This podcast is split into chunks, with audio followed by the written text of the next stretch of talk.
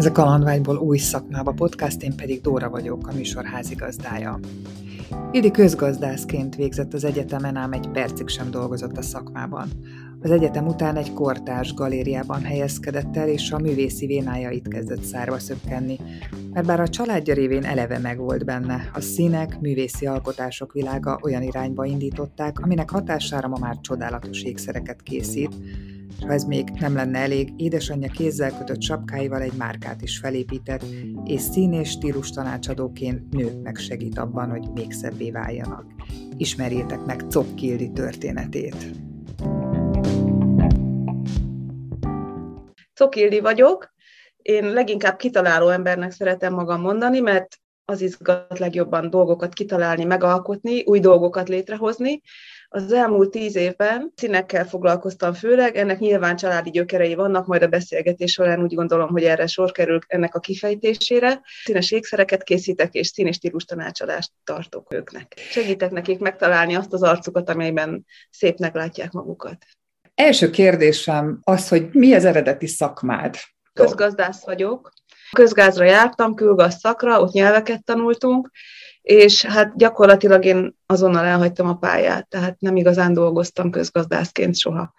Egy kortás galériában dolgoztam egyetem után, a diplomámat is műtárgypiacról írtam, mert valahogy azt éreztem, hogy az arra van az én közegem. Tehát ez tulajdonképpen a kreativitás, vizuális művészet, az már akkor benne volt a levegőben, ezt tulajdonképpen így a, a piaci oldaláról tudtam megközelíteni, és aztán az első munkahelyem a Knoll Galéria volt, az az első nyugati típusú galéria volt, illetve hát külföldi tulajdonú galéria volt Magyarországon, és ott dolgoztam, ott indult a pályám, aztán jó pár évre rá, rákanyarodtam a reklámszakmára, mert azt éreztem, hogy én magam is szeretnék alkotni, kitalálni dolgokat, és ott szövegíró voltam, voltam kreatív vezető is, tehát az a része volt az én feladatom egy kampánynak, amikor így ki kell találni egy, egy feladat kiírásból azt, hogy egy adott termék vagy szolgáltatás egyáltalán mit üzen, nem is az üzenet megfogalmazása, hanem hogy mi legyen az, amit lát az ember, miről szóljon az egész kampány. Ki kellett találni a kreatívot, szöveg, vizuál, minden, és aztán ott a stábbal együtt megcsináltuk.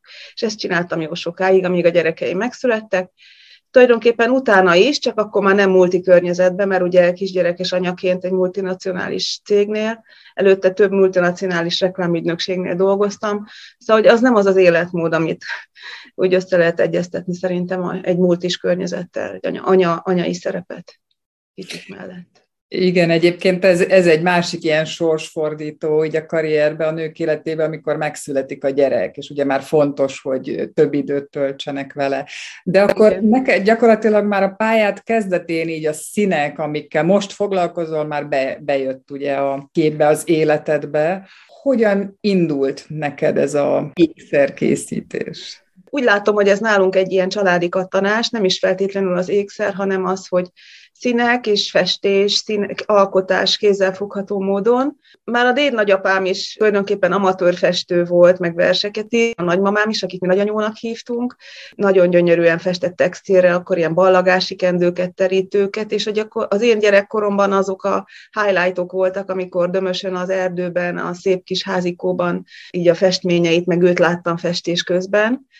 És mivel anyukám meg csodálatosan köt, ő nagyon tehetséges, egyébként ő is közgazdász, de ő aztán tényleg úgy pálya elhagyó, hogy előtte 30 évet a szakmában dolgozott, és hát ő pedig kicsi kora óta nagyon gyönyörűen kötött, és aztán amikor úgy változások történtek úgy a világban is, meg a magánéletében is, akkor ez lett a fő hivatása gyakorlatilag, és ebből születtek ezek a színes sapkáink, marikó sapkák, nagyon sok szín van bennük, és nagyon szép anyagok, meg érdekes textúrák. A lényeg az, hogy hogy én úgy érzem, hogy ez benne volt a levegőben. Az más kérdés, hogy a nagyon erős racionalitás is, főleg az édesapám részéről is benne volt a levegőben, tehát tulajdonképpen így azt hiszem, hogy annak valahogy erősebb volt a nyomása, hogy én a közgázra menjek, és ne ezt a művészi dolgomat bontakoztassam ki, de hogy mindig volt bennem valami hiányérzet, és én mindig igyekeztem olyan, olyan színesen mondjuk öltözködni, tehát amit úgy egyetemistaként is megtehettem, kevés pénzből, turikból, meg később is, mi pályakezdő, valahogy abban éreztem igazán flóban magam, ahogyan így megkomponálok egy ilyen outfitet, vagy egy lookot, és aztán, aztán tényleg ment az erezdel a hajamat, mindig úgy éreztem, hogy nem annyira a budapesti utcaképnek vagyok a része, hanem nem tudom, inkább Párizsba vagy Londonba lehetnék így azzal az egésszel otthon, amit én magamból megkreáltam. És ezzel együtt nagyon vonzottak az ilyen nagy kiegészítők, nagy látványos, igazából színes, és azt hiszem, hogy rustikus, vagy valamilyen törzsi beütésű, vagy népi beütésű dolgok, és, és úgy egyre jobban nyomott, nyomott, nyomott, hogy belőlem is jöjjön ki valami ilyesmi.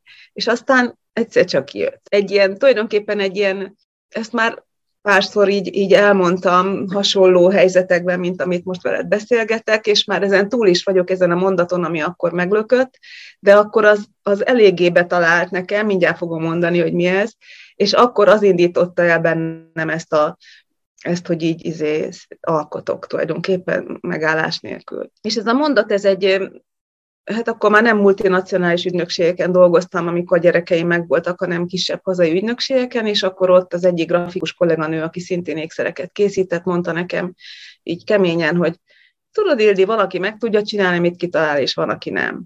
És akkor ezen így, akkor teljesen kiborultam.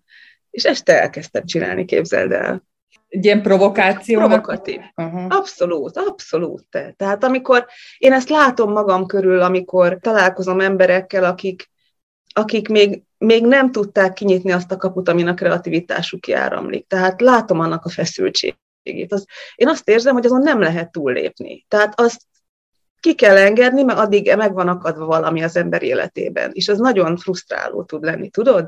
És hogy bennem is, noha mondjuk kreatív környezetben dolgoztam, főleg szavakkal, képekkel, de a kezemmel nem annyira, Szóval ez feszültséget generál, azt érzi az ember, hogy nem teljesen van a helyén, tehát valami, valami még van ott, és ez nagyon-nagyon nyomasztó. Tehát, hogy ez a szembesítés, hogy van, aki meg tudja csinálni, van, aki nem, ez nagyon felbosszantó, de tulajdonképpen valamit ki is pukkasztott. Tehát ezt a feszültséget, és akkor ebből akkor elindultam. Hobbi szinten elkezdtél ékszerekkel foglalkozni, vagy hogy képzeljük ezt? Te vagy gyorsan eh, indulatodba bevágtattál egy ilyen kreatív hobbiboltba, és megvetted Nem, a... nem. Szóval, mivel anyukám körül fonalak voltak, tehát valahogy a, én a textileket nagyon szeretem, meg a fonalakat, ezeknek a tapintását, tehát én azt hiszem, hogy az ilyen fémes dolgok azok nekem egy kicsit hidegek, tehát jobban szeretem az ilyen textil érzékébb anyagokat.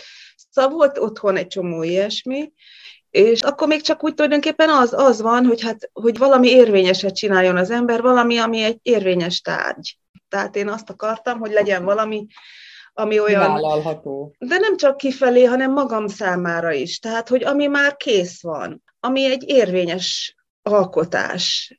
Fejedben benne volt már, hogy mi lesz az, amit a kezeddel el Én nekem sok minden. Igen, igen, tehát alapvetően belül én eléggé jól látom, miket szeretnék csinálni. Ezek nagy része sikerül is, csak az a nagy pukkanás kellett az elején és, és hogy, hogy ebből most megélhetés, nem megélhetés, ez a kérdés. Na. Csináltam, így mindig csináltam, csináltam, csináltam, annyi ötletem volt, és ezeket mind megcsináltam, tök boldog voltam vele, akkor meg egyáltalán semmi ilyen, ilyen nem tudom én, bizniszaga nem volt ennek a dolognak, és akkor Liban indult pár évvel azelőtt a VAMP, akkor egyből oda beválasztott, akkor oda mentem, Egyébként azt láttam, hogy ez az egész kézzelalkotás és sokkal nehezebb szerintem megélhetés szempontjából. Érvényes tárgyat csinálni mindig rendre, újra, két kezeddel, szerintem az nem annyira egyszerű, és akkor itt jön az a kérdés, amit mondtál, hogy akkor ez most üzlet vagy nem üzlet. Tehát, hogyha minél több időt teszel bele, akkor már valahogy azt is el kell képzelni, hogy akkor abból hogy lesz, nem tudom, bevétel, hogyha az az idő nem az egyéb munkáidra megy el, hanem erre és hát itt jön a kérdés, meg a nagy feladat, hogy ebből hogyan lesz egy életmód, és egy olyan életminőség, amit elképzelsz magadnak, az a munka része, és ahhoz úgy érzem, hogy nagyon sokat kell tanulnom, fejlődnöm, személyiséget építeni, átépíteni, újra gondolni, és a többi.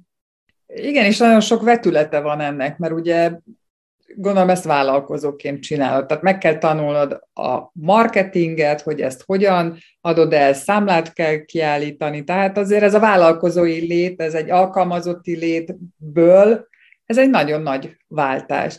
De még vissza egy kicsit a kezdetekhez, nekem nem egyértelmű. Amikor a kolléganőtől elhangzott ez a mondat, akkor te még dolgoztál a főállásodban, dolog. Tehát akkor reklámügynökségen dolgoztam, már megvolt mind a két kislányom, és az egy nem egy full-time job volt, hanem részmunkaidő, de nagyon rugalmas. Tehát, hogy én akkor, akkor még én úgy definiáltam magam, ez is szerintem egy fontos aspektus annak, amiről most beszélünk, hogy az identitásodban mi van, mit írsz a saját magad. Tehát nem a kifelé névjegykártyára, hanem magadnak. Akkor én még reklámszövegíró voltam. És, és aztán úgy folyamatosan alakult az, hogy most miként definiálom magam. De hát az akkora örömöt okozott ez az ékszeres díj, hogy tulajdonképpen, hát ez munka mellett csináltam, igen amiket csináltál akkoriban, így a kezetekben, azokat eladásra csináltad, vagy azért, hogy meglegyen a jó érzés? Egyrészt, tehát mondjuk elmentem a Vampra, tehát azért az, az jó, hogy van feedback, érted? Tehát látják az emberek is, azt mondják, hogy szép. Meg akkor bementem a Király utcán, tehát ilyen galériákba, és akkor azokat bevették, és az tetszett. Tehát, hogy fogalmam sem volt, hogy egy ilyen terméket, vagy ilyen dolgot hogyan lehet értékesíteni. Szóval, hogy, hogy elkezdtem így, hogy akkor bementem esküvői szalomba is bementem, mert akkor azt gondoltam, még akkor fiatalabb is voltam, hogy akkor esküvői ékszer csinálok, akkor még nem volt annyi ebből a dologból, mint ma. És akkor, akkor így jövögetett abból be valami, de hát azért az még messze volt attól, hogy megélhetésnek lehessen nevezni.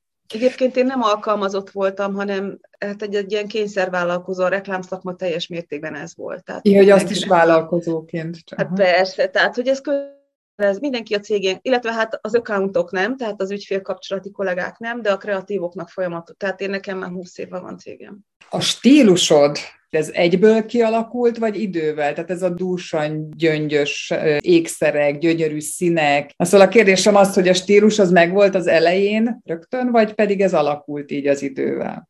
Úgy érzem, hogy a, hogy a személyes stílusom és az ékszerémben, amit akartam látni, hogy, hogy hogy legyen látványos, vagy nem tudom, tehát, hogy olyan karakteres, és én szeretem, hogy nem kicsik. Tehát nekem az a kihívás, hogy kicsit. Már most csinálok kicsit is, de így ösztönösen alapvetően szeretem, hogyha valami nagy és ilyen statement jellegű ez mindig megvolt. Tulajdonképpen háromfajta ékszer stílust csináltam, voltak ezek a gyöngyösök, mint ami itt most van a nyakamba, akkor textillel kezdtem alapvetően. Tehát, hogy voltak ezek a geometrikus íves ékszereim, és voltak ezek a csavart ornamentikus ékszereim. Tehát ez volt ez a három dolog, ja, még a virágos, mondjuk négy. Szóval három, négy, öt ilyen termékvonal van, vagy csoport van, és ezek nagyon hamar kialakultak, és nyilván az, hogy mennyire tökéletesedik az a technika, mert én voltam annyira jó, hogy én azt szeretem, ha én találom ki. A gyöngyös ékszereknek a legalapvetőbb drót munkáit azt, azt egy nagyon kedves lánytól tanultam, de hát én azt már a, mondjuk a második lépésben teljesen átalakítottam saját kedvemre,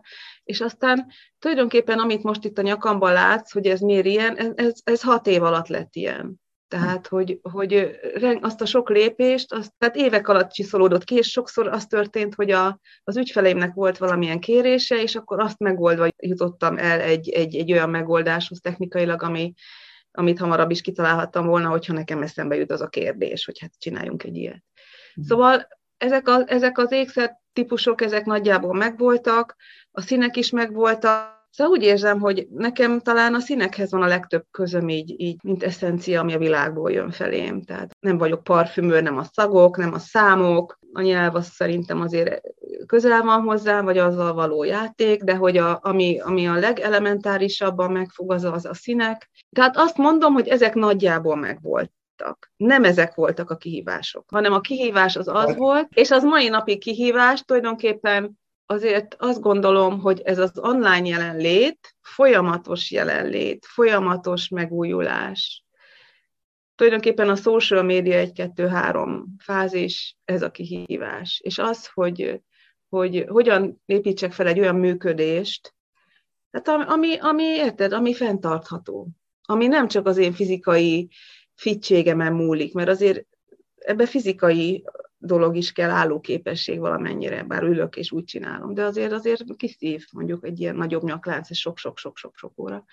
Szóval, hogy, hogy ne csak ezen múljan az életem, tudod? Tehát, hogy ezeknek a kitalálása, több lábon állás, ez, ez, ez a kihívás, igen. Mond, Ezeket mind te csinálod egy szemében, vagy kértél valaha segítséget? Nem, nem, hát abban van reklám, reklámban, vagy hirdetésekben szoktak segíteni, de a vizuálokat én cségálom, meg a fotókat. Tehát szerintem ebben a műfajban igazából ez a kihívás, ez a fenntartható működés, számomra ez a kihívás. Mondtad, hogy ezekkel a külsőségekben ilyen színes megjelenéseddel inkább Párizsban érezted, vagy, vagy fantáziáltad magad, soha nem volt kérdés, hogy kint élj, vagy elköltöz más országba? én egyedül nem mertem volna elmenni. És akkor jött a reklámszakma, akkor meg a gyerekeim, tehát, hogy azt hiszem, hogy ez talán kimaradt, kicsit sajnálom. Igen, tehát hogyha valakivel, vagy valaki visz, vagy ilyesmi, akkor én arra nagyon nyitott lettem volna, még talán most is nyitott lennék. Említetted Igen. még a szín és stílus tanácsadást. Természetesen, az, az, az, hát az a nagy szerelmem, és ezt ugye tulajdonképpen így spontán már a Vörös Marti téri vásárokban a sapkák kapcsán elkezdtem, mert hát ott azért az, hogy annyira az ember arca közelébe van, ugye a szín és stílus tanácsadáson is az arcot vesztük elsősorban gorcső alá, tehát akkor ott ezt csináltam, de még nem volt egy ilyen struktúrált tudás, csak a saját megfigyeléseimet tudtam akkor úgy, úgy meg az ösztönös ráérzéseimet használtam. És aztán, amikor ez úgy bejött pár évvel ezelőtt, akkor én is elmentem ahhoz a hölgy, hogy aki, aki ezt Magyarországon ugye meghonosította, és hát azt nagyon szeretem ezt csinálni, mert úgy érzem, hogy azért alapvetően eléggé nagy érdeklődés van benne a pszichológia iránt, meg az emberek iránt, meg kommunikáció iránt, és hogy ebben ötvöződik mindaz, amit én szeretek. Tehát kapcsolódni valakihez, az csodálatos érzés, amikor ő szépnek látja, meg szépnek érzi magát, akkor benne vannak az én színeim, az ékszereim, mert elkészítettem a 12 színpalettát egy-egy ékszerben, és, és akkor azt is rá tudjuk próbálni. Tehát, hogy ez nagyon jól kiegészíti az eddigi munkáimat, és ez így azért már elég kerek a történet, úgy gondolom, minden tekintetben. Mit tanácsolsz annak, aki karrierváltást fontolgat? Milyen jó tanácssal tudnád ellátni? Hát figyelj, az jutott eszembe most, amikor ezt így formuláztad ezt a kérdést, hogy minthogyha olvastam volna valahol, hogy igazából két dologtól fél az ember. Hogy valamit megcsinál, vagy valamit kihagy. És én úgy érzem, hogy én az vagyok, aki nem akarja kihagyni. Tehát az egy őrület, szerintem. Tehát, hogy gondolja végig az illető, képzelje, hogy mi lenne, ha kihagyná azt. Hogy az nagyobb frusztráció, vagy az, hogyha most egy kicsit átmenetileg bizonytalan az élete. Nem tudom. Nyilvánvalóan a szabadság és a biztonság egy megfelelő elegyét kell megvalósítani az életünkben, hogy egyensúlyban legyünk, de hogy, hogy a karrierváltás, hogyha valami nagyon piszkál belülről, akkor mivel én azt gondolom, hogy nem jó, hogyha kimarad, ami, tehát azért nem akarom, hogy fájjon a fejem, hogy kihagytam valamit. Tehát akkor én javaslom, hogy így próbálkozzon kicsibe, és hogy mi legyen az, azt kell megfigyelni, hogy milyen tevékenységben érzi jól magát szerintem. Tehát, hogy, függetlenül a pénzcsinálástól. Tehát, hogy ne lássa maga előtt azt, hogy a névjegykártyára ez van írva, hanem, hogy mi, mi az, amiben flóban van, milyen tevékenységben van flóban, és valószínűleg arra fele lesz az új karrier is, úgy gondolom. Az szomorú, amikor valaki úgy érzi, hogy volt lehetősége, de nem csinálta meg.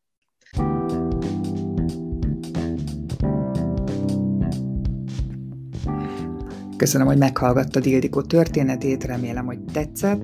Ha igen, akkor tarts velem a következő részben is.